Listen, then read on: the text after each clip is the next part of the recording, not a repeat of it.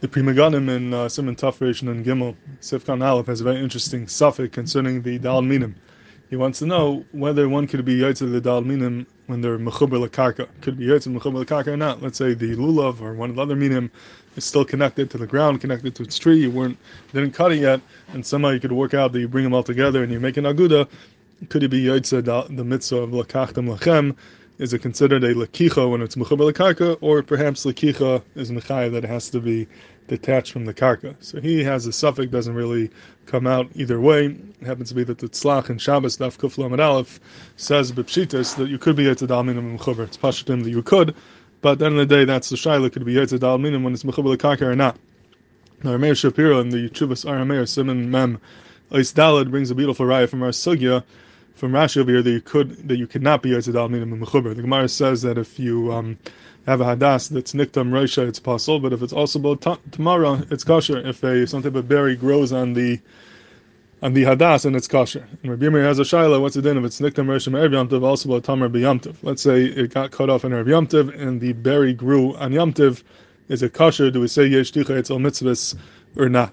So Rashi says on that shaila Rabbi Yirmiyah, he says but also about tamar b'yamtiv Misha Nagad, once you're ready, already were Aiged the Hadas, the Betalish Nami Salkabe, because it's possible for the Tamara, the berry, to grow even once it's talish, even though it's not Mechubel. So Rashi seems to be bothered. He's saying, you know, we're talking about it on, on Yom Tov already.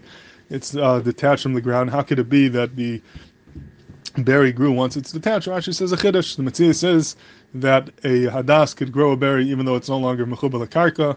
Somehow you could work it out. The Meiri explains that as well, that you could have a Tamara be Oile, even though it's not Mechuber Karka. The question is, what pushed Rashi to say that? Why come up with such a daichik that the berry could grow even though it's Betalish? Why don't you just say we're talking about a case where the Hadas is still Mechuber Karka, and that's why the berry was able to grow? What, what's Rashi's hechach that even Betalish, this berry is able to grow? So Dr. Meir Shapiro, L'chayav from here, that it was Pasha to Rashi that you can't be Yitzad al Minim Mechuber, you can't be Yitzad Mitzvah, it's Mechuber, so it has to be that it's Talish, and therefore Rashi was forced to say that the Mitzvah says that this Tamara could be Ayla, even Betalish. So that's that was his right from Rashi.